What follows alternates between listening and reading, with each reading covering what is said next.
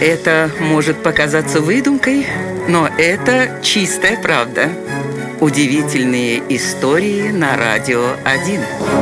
Как ученый может войти в историю? Да очень просто, сказав что-то нелепое во время своего выступления. Именно это приключилось с Элджи Круком, профессором минералогии из Чикаго.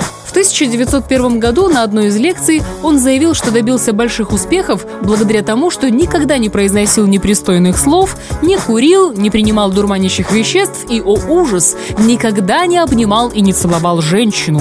На тот момент ему стукнуло 37 лет. Студентов так поразило это, что признание профессора быстро попало в международную прессу. Его окрестили Элджи кругом нецелованным, а в серьезных научных изданиях возник настоящий спор, мешает ли любовь к женщине достигать мужчинам серьезных успехов в науке.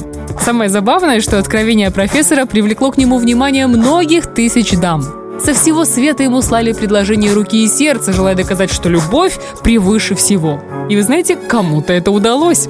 Три года спустя Элджи Круг перестал быть нецелованным. Он официально женился и получил свой заветный поцелуй во время брачной церемонии. Вот такая вот удивительная история.